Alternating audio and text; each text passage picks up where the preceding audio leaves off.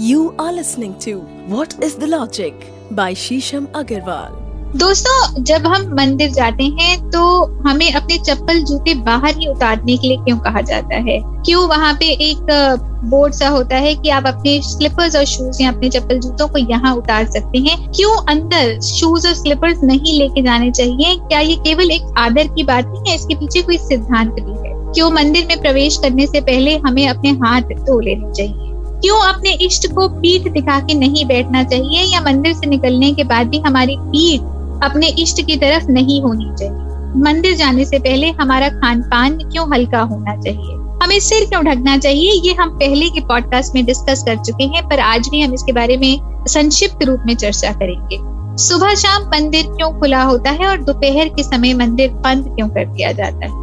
इसके पीछे का लॉजिक क्या है? इसके पीछे का किंतु परंतु वाई क्या है? जानेंगे आज आपके फेवरेट फेवरेट पॉडकास्ट में व्हाट इज़ अ लॉजिक मेरे साथ मैं हूँ डॉक्टर शीशम अग्रवाल। मैंने सेवन डॉक्टरेट्स करी हैं उपनिषदों में, ज्योतिष में न्यूमरोलॉजी में और अन्य बहुत सारे मिस्टिक साइंसेस के विषय में।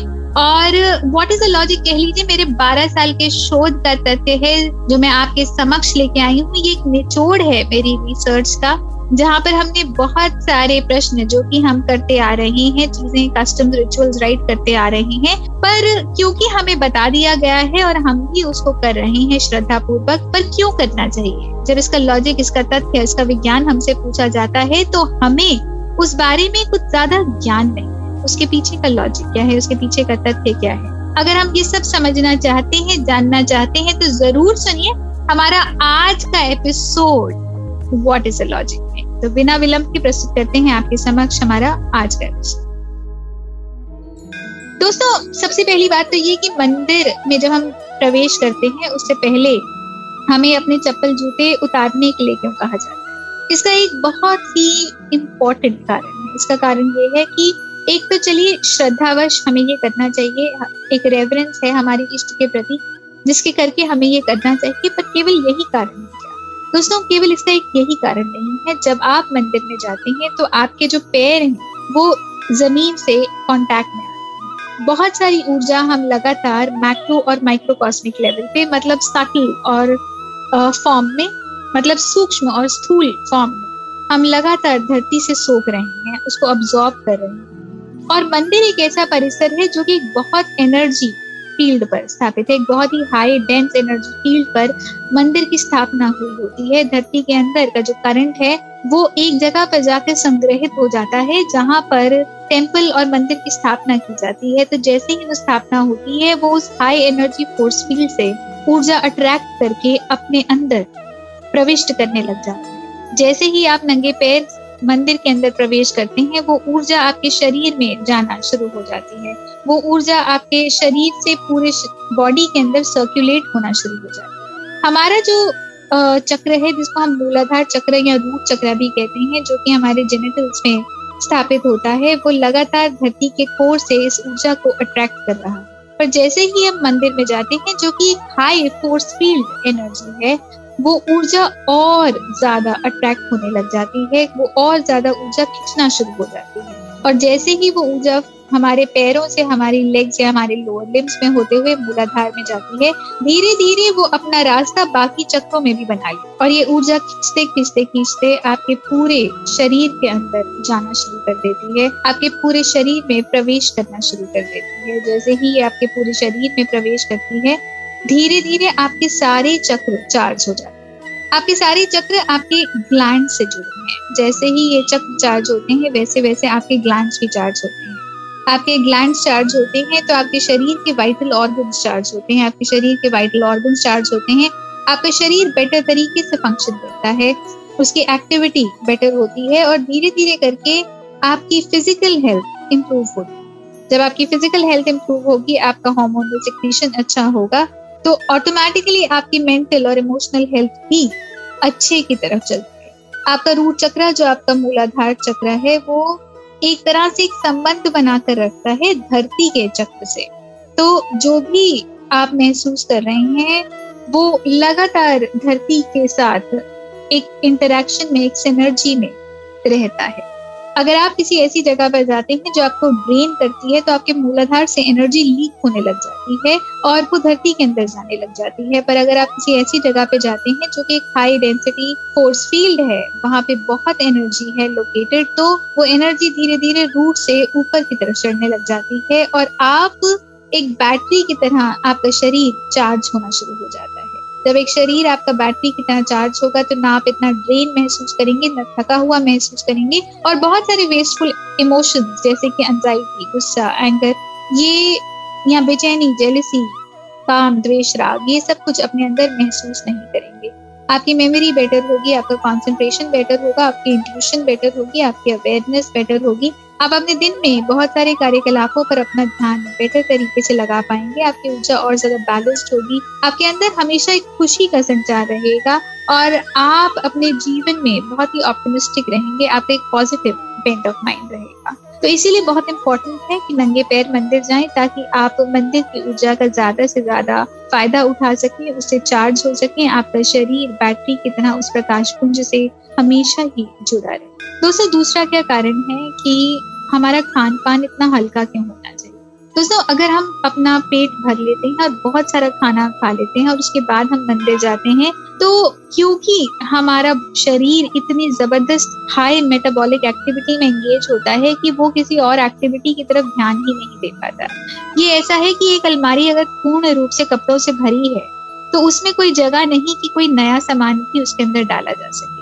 तो अगर आपका खान पान बहुत ज़्यादा है, आपने अपने शरीर को भर लिया है, आप एक बहुत ही ज़बरदस्त हाई एनर्जी फ़ील्ड में चले जाएँगे तो आपको उससे कुछ ज़्यादा फ़ायदा नहीं होगा, क्योंकि आपके शरीर का कंसंट्रेशन आपके अंदर के ही खाने को पचाने में लगा रहेगा।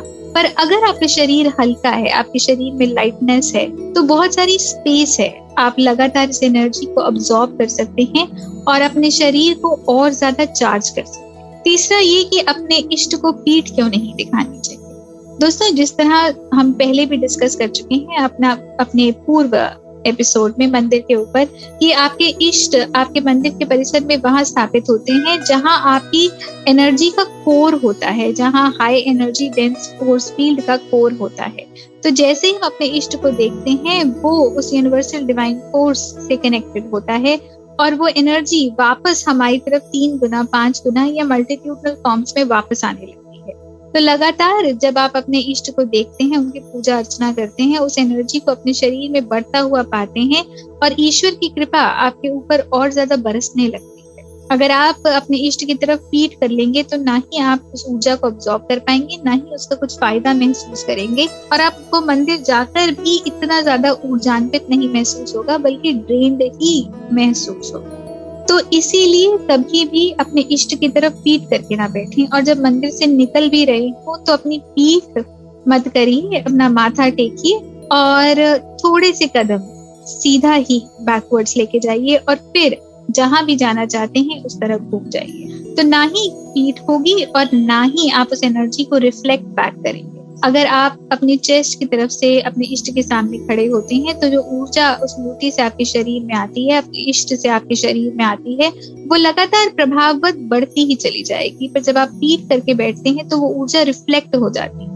दोस्तों, ये कुछ ऐसा ही है कि हम कहते हैं ना, कई बार एक ईडियम है या मुहावरा है कि मैंने उसकी तरफ़ पीट कर ली। मतलब मैंने उससे मन मोड़ लिया, मैंने उससे मन झुका लिया। इसका ये मतलब है कि जो आपकी पीठ है, उससे वो एनर्जी रिफ्लेक्ट बैक कर जाती है। आपकी बॉडी से ऐसा सिग्नल मिलता है कि हम इस एनर्जी को ऑब्जॉर्व नहीं करना चाहते, उसके एंटी है या उससे कोई वास्ता नहीं रखना चाहते। पर जब आप किसी की तरफ़ अपनी चेस्ट करके बैठते हैं तो मतलब आप उस एनर्जी को अब्जॉर्ब करना चाहते हैं। जब आपका वक्ष स्थान उस चीज़ के, उस व्यक्ति के समक्ष होता है तो इसका मतलब लगातार आप ऊर्जा को अपने शरीर में खींचना चाहते हैं, उसको बढ़ाना चाहते हैं, उसको एक्सपैंड करना चाहते हैं और जिस चीज़ को भी आप बढ़ाएँगे, वो और ज़्यादा बढ़ती चली जाएगी एक्सपैंड होती जाएगी और आपके जीवन में तरक्की और ज़्यादा बढ़ती जाएगी क्लैरिटी आती जाएगी और एनर्जी का प्रकाश पुंज आपके जीवन में और ज़्यादा बढ़ता चला जाएगा।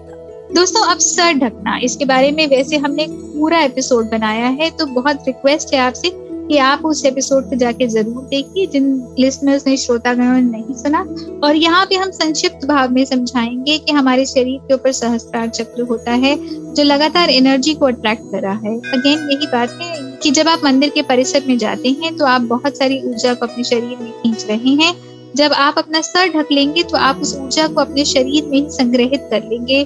और संगठित कर लेंगे। परंतु अगर आप सर नहीं ढकते तो ये ऊर्जा काफ़ी हद तक आपके शरीर से बह जाती है वेस्ट हो जाती है। तो अगर आप चाहते हैं कि वो ऊर्जा आपके सर में ही केंद्रित हो जाए और सर से आपके बाकी चक्र में जाए, आपके शरीर में घूमे तो बहुत ज़रूरी है कि हम अपना सर ढकें ताकि इस ऊर्जा को वेस्ट ना कर सकें, इस ऊर्जा को ड्रेन ना कर सकें। दोस्तों, अब अगला प्रश्न, आखिरी प्रश्न ये है कि सुबह शाम मंदिर खुलता है और दोपहर के समय मंदिर बंद दोस्तों इसमें कई कारण हैं। एक तो दोपहर का जो समय होता है आयुर्वेद के अनुसार, उसमें हमारे शरीर का पित्त बहुत बड़ा हुआ होता है। उसमें हमारा शरीर इतनी ज़्यादा एक्टिविटी इंटरनली कर रहा होता है कि अगर आप मंदिर जाएँगे तो आपको उस एनर्जी का ज़्यादा फ़ायदा नहीं मिलेगा।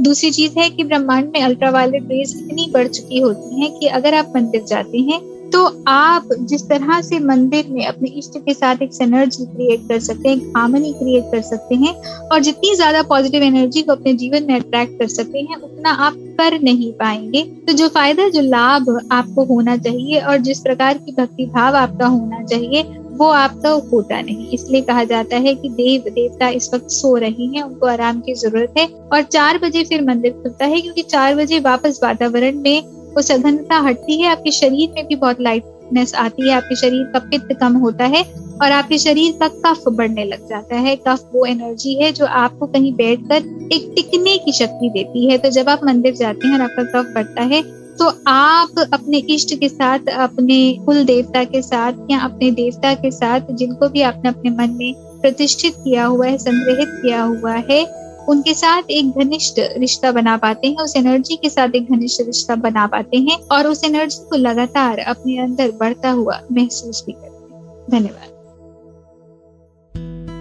दोस्तों, आशा करते हैं कि आपके सभी प्रश्नों का जवाब आपको मिल गया होगा और अगर आपके इसी प्रकार के और प्रश्न हैं तो प्लीज़ हमें ज़रूर डीएम करिए। मैं आपको इंस्टाग्राम पे मिल जाऊँगी डॉक्टर शीशम अग्रवाल के नाम से। रेड एफ़ पॉडकास्ट पेज पर हमें डीएम करिए इंस्टाग्राम पर।